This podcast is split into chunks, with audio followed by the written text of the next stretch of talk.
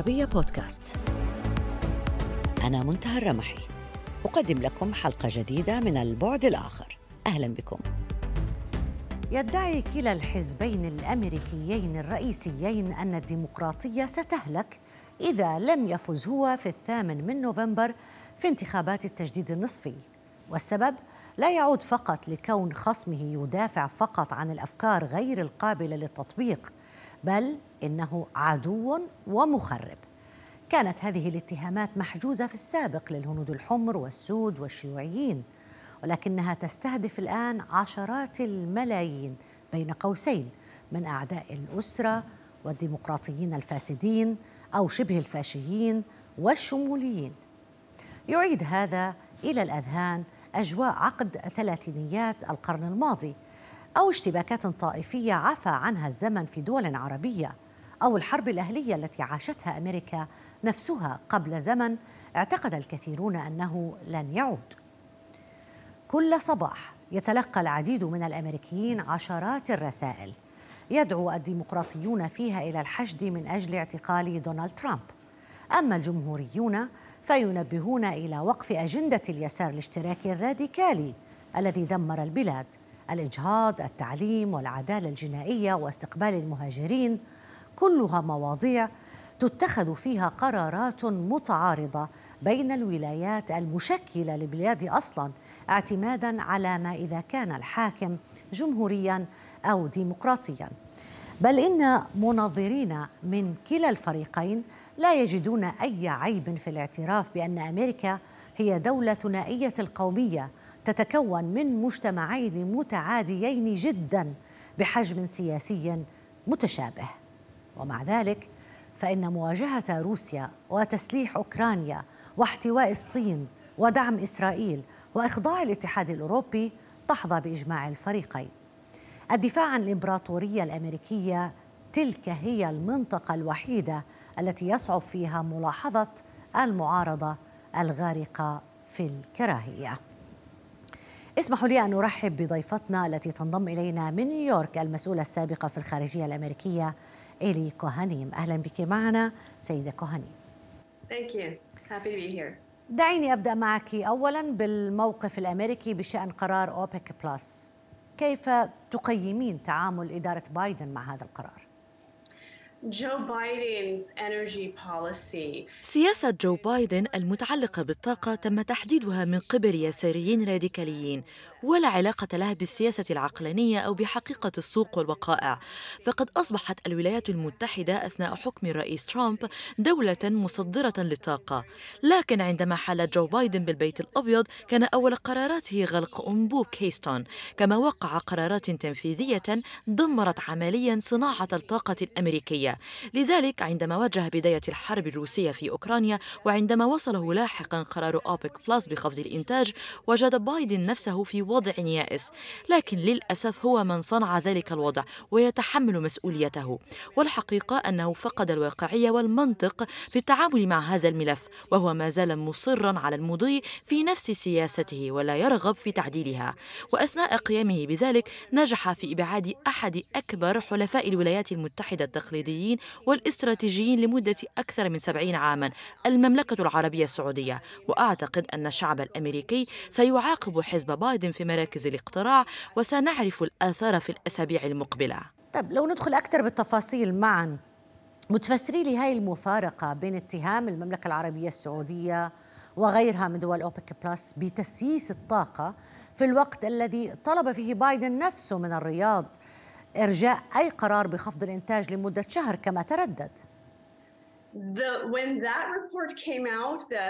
عندما ظهر ذلك التقرير للعلن أي التقرير الذي يشير إلى أن إدارة بايدن طلبت من أوبك بلس إرجاء الإعلان عن خفض الإنتاج لمدة شهر حتى تمر الانتخابات النصفية في الولايات المتحدة. تأكد لجل الأمريكيين والمهتمين أن جو بايدن لا يملك سياسة للطاقة ولكنه يملك رؤية سياسية لكيفية إدارة الانتخابات. وفي الحقيقة فإن لهذا آثارا مدمرة على الولايات المتحدة. فإنه رئيس للولايات المتحدة الأمريكية وكان يتعين عليه أن يقدم مصالح الأمة كلها على مصالح حزبه أو مصالحه الانتخابية والسياسية الضيقة عبر تعزيز الرؤى الاستراتيجية طويلة الأمد وذلك من خلال تقوية حلفائنا والحفاظ على مصالحهم وصد أعدائنا وما نراه في الشرق الأوسط هو عكس ذلك تماما. فجو بايدن يبدو غير قادر على التمييز بين أعدائنا وحلفائنا وأصدقائنا فهو بصدد التمكين للجمهورية الإسلامية الإيرانية منذ اليوم الأول في المنصب وذلك بتأكيده أنه يرغب في إحياء الاتفاق النووي غير المتوازن. وفي الوقت نفسه أعلن منذ اليوم الأول أنه سيصطف ضد دول هي حليفتنا التاريخية. كل هذه الكوارث سواء على صعيد السياسة الخارجية أو الداخلية أو على صعيد إدارة ملف الطاقة هي بصدد تدمير صناعة الطاقة الأمريكية.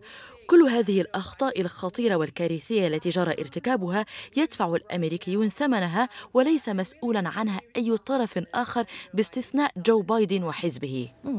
هذا الاستقطاب في الشارع الأمريكي واضح. إذا كان كثر يؤيدونك الرأي فيما تفضلت به بشأن سياسة إدارة بايدن هل يمكننا أن نقول بأن هذا سينعكس سلبا على على الديمقراطيين في الانتخابات النصفية؟ نحن نتوقع موجة اكتساح حمراء في الانتخابات النصفية الأمريكية. فالناخب الآن يجد نفسه يتعامل مع العديد من الظروف التي هي نتاج إدارة جو بايدن وحزبه الديمقراطي. فأولا يتعامل المستهلك الأمريكي مع أسعار وقود مرتفعة جدا. وتذكروا أن الناس هنا يحتاجون لقيادة سياراتهم من أجل الوصول لمقرات أعمالهم. ولذلك فإن الأمريكي أصبح يتساءل عما إذا كان يتعين عليه الدفع من أجل الوصول الوصول إلى مقر عمله أو الدفع من أجل إطعام أطفاله. هذا قرار صعب ومهم وخطير ويومي أمام المستهلك الأمريكي. هذا فضلا عن مستويات التضخم وارتفاع نسبة الجريمة في البلاد. وفي جميع هذه الميادين سياسة الجمهوريين هي الأفضل بل إنها نقاط قوتهم. وهناك قناعة لدى الكثيرين الآن بأنه لو كانت هناك إدارة جمهورية حاليا في البيت الأبيض ما كان لأزمة طاقة أن تضرب البلاد. وما كان لنا أن نبعد أبرز حلفائنا التقليديين المهمين وفي مقدمتهم المملكة العربية السعودية. وأنا مقتنعة بالمناسبة أنه عندما يستعيد الجمهوريين رئاسة البلاد عام 2024 ستستعيد العلاقات بين الرياض وواشنطن مستواها التاريخي التقليدي وبسرعة. والناخبون والأمريكيون العاديون تأكدوا الآن من أن أخطاء الحزب الديمقراطي هي التي اضطربت معها حياتهم وأن الجمهوريين هم الأقدر وهم الممثلون الأقرب لهم بفاعلية سياساتهم الأمنية. وما يتعلق بالتضخم والطاقة وملفات التعليم وغيرها. ولذلك نحن متأكدون من أن البلاد ستشهد اكتساحا للجمهوريين في الانتخابات المقبلة حيث نرجح الفوز بالأغلبية وذلك في انتظار الفوز بالبيت الأبيض. علما أن الكثير من الجمهوريين سيسيطرون على منصب الحاكم في عدة ولايات. واضح مما تفضلت به أن هذه الانتخابات لن تكون انتخابات عادية ستكون صعبة. هل ما ذكرتيه هو ما يجعل هذه الانتخابات مختلفة عن سابقاتها بشكل أو بآخر؟ There, there has been a, um, a trend in US history. هناك توجه تقليدي في تاريخ الانتخابات الأمريكية يشير إلى أنه عندما يكون هناك حزب ما في البيت الأبيض يفوز غريمه بأغلبية الكونغرس لكن هذه المرة نحن على يقين بأن الأرقام تشير إلى أن الأمريكيين سيوجهون رسالة قاسية للديمقراطيين مفادها أن الناخب غير راض بالمرة عن سياساتهم لذلك نحن نترقب أداء قويا جدا من الجمهوريين في هذه الانتخابات النصفية وأنه على الرئيس أن يفهم أن رفض هذه السياسات التي تحدثنا عنها سواء تعلق الأمر بالسياسة الخارجية أو الداخلية أو ملف الطاقة والأمن وكارثة أفغانستان وتدمير علاقاتنا مع حلفائنا وأيضا ما يحدث في إيران التي يتظاهر شعبها منذ ستة أسابيع من دون أن نرى موقفا واضحا وقويا من البيت الأبيض يدعم الشعب الإيراني وهو في الشارع. كل هذه الأمور إلى جانب كيفية إدارة إدارته للحرب الروسية الأوكرانية التي لا نعرف حتى الآن متى ستنتهي. كل هذه أخطاء كبيرة من إدارة بايدن ونحن نعتقد أن المواطن الأمريكي سيبلغه بوضوح وبأعلى صوت أنه ضد هذه السياسات وأنه عندما يعيد الأغلبية الجمهورية فإنه يعبر بذلك عن سخطه من سياسات الحزب الديمقراطي والإدارة الحالية وأنه يتعين عليه في السنتين المقبلتين إعادة الجمهوريين. ذكرت بأنه ب 2024 سيكون هناك رئيسا جمهوريا هل هذا مبني على نتائج الانتخابات النصفية في الكونغرس أم أنه مجرد توقع منك؟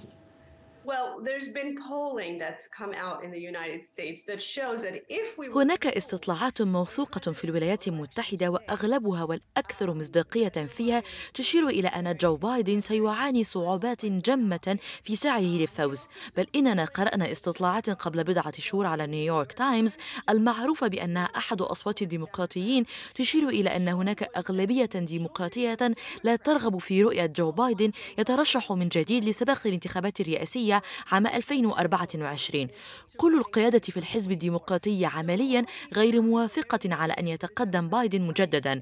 كل هذه العوامل سلبية للرئيس بايدن وتدفع الحزب الديمقراطي للنظر إلى وضعه والبحث عن المرشح الأقوى من ضمن أجنحته. فحتى نائبة الرئيس كامالا هاريس لا تحظى بدعم كاف وأداؤها حتى الآن لا يشجع على أن تكون مرشحة محتملة من الحزب الديمقراطي في انتخابات 2024 والأسوأ الأسوأ أنه ما من أحد برز اسمه من ضمن صفوفهم يمكن أن يكون جديرا بقوة بالترشح.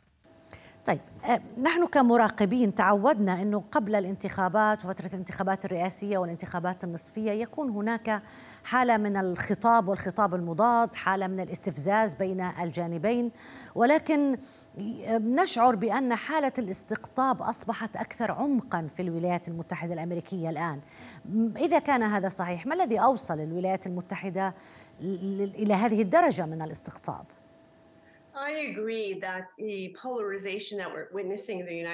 أوافق على كون الاستقطاب في المجتمع الأمريكي أمرا صحيحا ومن جهتي أذكر عندما كنت ضمن الإدارة الكثير من السجالات بين الديمقراطيين والجمهوريين وعدم الاتفاق بينهما وهي التي جعلتني أقتنع بأن الحزب الديمقراطي قد دحى إلى أقصى اليسار. ونقاشنا هنا بشأن سياسة الطاقة هو مثال جيد ودليل صارخ على ذلك فمقاربتهم هنا والقائمة على غلق أنابيب نقل الطاقة وسحب الدعم للمصافي والمنشآت أدت إلى تدمير الصناعة التي تحمل على كتفها كل القطاعات الأخرى وهو قرار مدمر بل ينطوي على الكثير من الغباء. ونحن نرى كم كان القرار غبيا لدرجة أن إدارة بايدن وجدت نفسها في وضع يائس وتلقي باللوم على غيرها في تبعاته.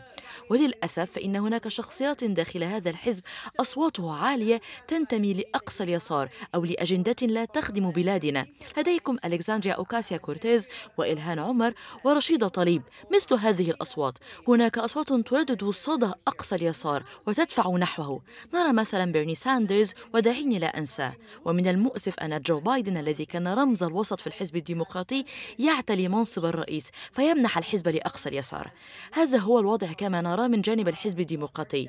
ومن جانب الحزب الجمهوري نرى أنه تغير بكيفية جذرية ودونالد ترامب أعاد تشكيل الحزب بإضافة شعبوية ويهتم أكثر بالطبقات العاملة ويضع سياسة هجرة ترفض الحدود المفتوحة وتضبطها. هذه السياسات لا أعرف ما إذا كان البعض سيعتبرها توجها أكثر نحو اليمين ولكن أعتقد أن دونالد ترامب أظهر للعالم أن ذلك هو الانعكاس الأكثر تمثيلا لتوجهات الناخب الأمريكي وانتظاراته من الحزب الجمهوري. أشكرك جزيل الشكر إلي كوهانيم على مشاركتك معنا. سينضم إلينا من هيوستن خبير الطاقة البارز ومؤسس مركز ساساكاوا لهندسة الفضاء بروفيسور لاري بيل. أهلا بك معنا بروفيسور. اسمح لي أن أبدأ معك بتقييمك الشخصي لموقف إدارة بايدن من قرار أوبك بلس بخفض إنتاج النفط أولا. As I thought your previous speaker, Ellie, مثلما أشرنا إلى ذلك من قبل وعدة مرات فإن الأمر يتعلق بمقاربة إدارة بايدن لملف الطاقة. وينبغي هنا الإشارة إلى الفوارق بين الطاقة الأحفورية وما تسمى الطاقة الخضراء أو البديلة. بسبب هوس بملف الاحتباس الحراري حوله إلى ما يشبه الديانة جزئيا بسبب آراء قابلة للنقاش وغير حاسمة وفي الجزء الآخر لأسباب شخصية. والمؤكد حتى الآن أن الطاقة الخضراء غير فعالة كما أنها مكلفة كثيرا. هذه المقاربة التي اختارها البيت الأبيض هي إحدى أكبر أخطاء بايدن وبدلا من معالجة المعضلة الذاتية. عن طريق إعادة تعبئة احتياطي البترول الاستراتيجي ومضخات الغاز الأمريكية بنفط وفير تحت أقدامنا يفكر الرئيس بايدن وزملاؤه الديمقراطيون المناهضون للتنقيب وخطوط الأنابيب بدلا من ذلك في طرق لإلقاء اللوم على أوبك بلس وخاصة على السعوديين على عدم إنتاج المزيد من الطاقة. وكان البيت الأبيض تحت إدارة دونالد ترامب قد اختار المقاربة الصحيحة والرائعة وقامت تلك الإدارة بعمل جبار. قضت عليه إدارة بايدن بسرعة تحت شعارات مكافحة الاحتباس الحراري وهو أمر سخيف. واليوم استطلاعات الرأي تثبت أن هذا الأمر أي المناخ ليس من أولويات الناخب الأمريكي بل يأتي في مرتبة متدنية في اهتماماته بسبب ما يعانيه من تكاليف الطاقة والغذاء وانعكاسات ذلك على النقل وتفاصيل حياتنا ما يجعلها امرا حساسا طيب يعني لو أردنا أن نعرف لماذا اتخذ بايدن هذه السياسات في موضوع الطاقة، هل السبب كان شخصي ولا كان حزبي أم كان يعني آه، آه، لديه أسباب سياسية من نوع ما؟ لا أستطيع أن أقول ذلك بل إنني مثل الكثيرين أعتقد أنه ليس لبايدن أي سياسة رغم أنه قضى أكثر من نصف قرن في هذا المجال. بل إن حملته الانتخابية مثلا كانت محدودة مقارنة بدونالد ترامب الذي منح حملته الكثير من الزخم. والمشكلة ليست في بايدن وحده بل في الحزب الديمقراطي الذي سيطرت على أجندته مجموعة صغيرة من الأشخاص. تلك المجموعة هي التي تؤثر في قراراته. هي مجموعة تمثل مصالح شخصية وتمثل أصحاب المصالح وهي فئوية ولا علاقة لها بمصالح الأمة. وانظري حتى لتهديداتهم بمعاقبة من قرر خفض الإنتاج. ومن ضمنها استخدام مشروع قانون كارتلات الطاقة والاحتكار أو سحب الدعم العسكري والسياسي من هذه الدولة أو تلك. هي لن تفيد لا الديمقراطيين المهووسين بالانتخابات أو أمتنا. فقط قد يدفعون بالشرق الأوسط ودول أخرى إلى علاقات أوثق مع روسيا والصين بل إنها ستهدد أمن الحلفاء التقليديين كما لن تؤدي إلا إلى الانتقام من الشركات الأمريكية. وهي أمور سيلقى الحكم بشأنها قريبا جدا عبر الصناديق. تقصد بالمحاكمة أه، أه، ربما نتائج الانتخابات النصفية القادمة وما الذي يمكن أن تسفر عنه؟ الانتخابات النصفية تعكس ما يجري في المجتمع والمجتمع الأمريكي الآن تهزه مشاكل التضخم وغيره. حتى التعليم وتربية الأطفال.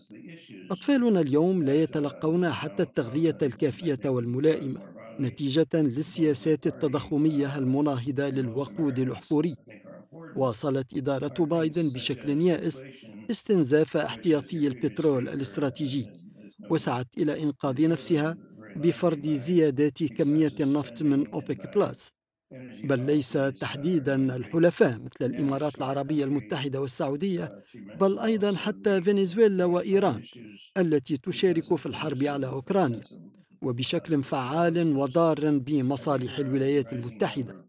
بل وصل الأمر بالبيت الأبيض حتى مقايدة الطاقة بإحياء الاتفاق النووي. وعلى حد علمي عارضت الإمارات والكويت والعراق والبحرين والكثير الكثير من أعضاء أوبك وأوبك بلس في السابق الخفض المقترح. وضغطت روسيا لرفض أي طلب من البيت الأبيض. وتعتبر الدول المؤثرة في سوق الطاقة ذلك بمثابة مناورة سياسية من قبل إدارة بايدن لتجنب مشاكل داخلية ورميها على الآخرين تحاول إدارة البيت الأبيض فرض ذلك من دون أن تعرض مقابلها الذي يمكن أن يدفع الآخرين إلى الاتفاق والقبول بمقترحاتها ولذلك كما نرى فإن سياسة الإدارة الأمريكية الحالية هي عديمة معنى وتؤثر في مختلف أوجه الحياة الأمريكية ومن دون شك ستؤثر في نتائج الانتخابات النصفية. طيب بناء على ما تفضلت وذكرت في هذه الحالة من الذي يسيس ملف الطاقة؟ هل هو بايدن بإدارته الحالية أم باقي العالم المنتج للطاقة؟ سمعنا الاتهامات عندما اتخذ قرار أوبك بلس. يمكن النظر للتجارب الأوروبية وهي تجارب ينبغي الاعتبار منها التجربة الألمانية مثلا وهي المثال الأبرز هنا فقد اتخذ المستشاران السابقان جيرهارد شرويدر وإنجيلا ميركل سياسات مدمرة للسيادة الألمانية برفض بناء موانئ وأيضا المصافي والاتجاه صوب الطاقة الخضراء العقيمة والنتيجة أن ألمانيا أصبحت رهينة للسياسات الروسية. لقد كانت سياسة غبية وخرقاء كررها فريق يحيط بجو بايدن في الولايات المتحدة. وقاد هذا الوضع بلادنا إلى أن يضطر وفقا لصحيفة وول ستريت جورنال المسؤولين بمن فيهم. وزيرة الخزانة جانيت يلين إلى تقديم طلب عاجل لمنتجي النفط بمن فيهم السعودية لتأجيل القرار لمدة شهر آخر. أخبر ممثل بايدن المملكة العربية السعودية أنهم إذا وافقوا على التأجيل فإن الولايات المتحدة ستشتري النفط من السوق الدولية لتجديد احتياطي البترول الاستراتيجي الأمريكي الذي استنفد الآن إلى مستوى قياسي منخفض لم نشهده منذ عام 85 900 وألف. لكن ذلك يتزامن أيضا مع استغلال النفوذ الأجنبي من قبل أطراف بمن فيهم أسرة بايدن عبر نجليه في مجال المصالح النفطية الأجنبية. وقد تفاقم مؤخرا حيث هناك مثلا تحقيقات تشمل عملية بيع غريبة لما يقرب من 100 مليون برميل من النفط الثمين من الاحتياط البترولي الأمريكي إلى شركة صينية. والجمهوريون عندما سيستعيدون الأغلبية سيسرعون التحقيقات بشأن ذلك. وحتى نائبة الرئيس هناك مآخذ كثيرة على أدائها. والحزب الديمقراطي يمر بوضع سيء جدا ولا يجد من يمكنه أن يقدمه ممثلا له للناخب وللمجتمع الأمريكي عامة. وأعتقد أن الديمقراطيين ألحقوا الضرر ببلدنا. هذا على الصعيد الداخلي على صعيد موقف الديمقراطيين موقف بايدن ونائبته موقف الشعب الأمريكي منهم. لكن ماذا عن علاقات الرئيس بايدن مع الخارج؟ تأثير هذه العلاقات على مصالح الولايات المتحدة الأمريكية أيضا. هنا أيضا وعلى الصعيد الخارجي كان أداء الإدارة الحالية مخيبا للآمال وقد عاد الرئيس بايدن من الرياض في منتصف يوليو واجتمع مع ولي العهد الأمير محمد بن سلمان داعيا منظمة البلدان المصدرة للبترول وحلفائها بقيادة روسيا لضخ مزيد من النفط مع أنه لم يعرض أي شيء يشجع تلك الدول على مساعدته. واعتقد أن غالبية الأمريكيين العاديين هنا يدعمون الموقف السعودي الذي نقلته وسائل الإعلام هنا على حد علمي. وغالبية الأمريكيين يشاطرون موقف السعوديين ويتفهمونهم عندما يقولون أن بايدن جاء إلينا ليستجدي النفط لأنه في وضع يائس ويطلب منا أن نضخ المزيد من النفط في الوقت الذي يحد هو من إنتاجه في بلاده. كما أنه يطلب النفط لحل مشكلته في الانتخابات النصفية من دون حتى أن يراعي مصالحنا القومية والاقتصادية. وأعتقد أنا أن ما قام به في تلك الزيارة كان إهانة لبلدنا وأنها لن تمر مرور الكرام. بروفيسور لاري بيل خبير الطاقة البارز ومؤسس مركز ساساكاوا لهندسة الفضاء ألف شكر لك على المشاركة. شكرا well, وإلى هنا انتهت حلقة اليوم من البعد الآخر. يمكنكم دائما متابعتنا على مواقع التواصل الاجتماعي تويتر فيسبوك ويوتيوب. إلى اللقاء.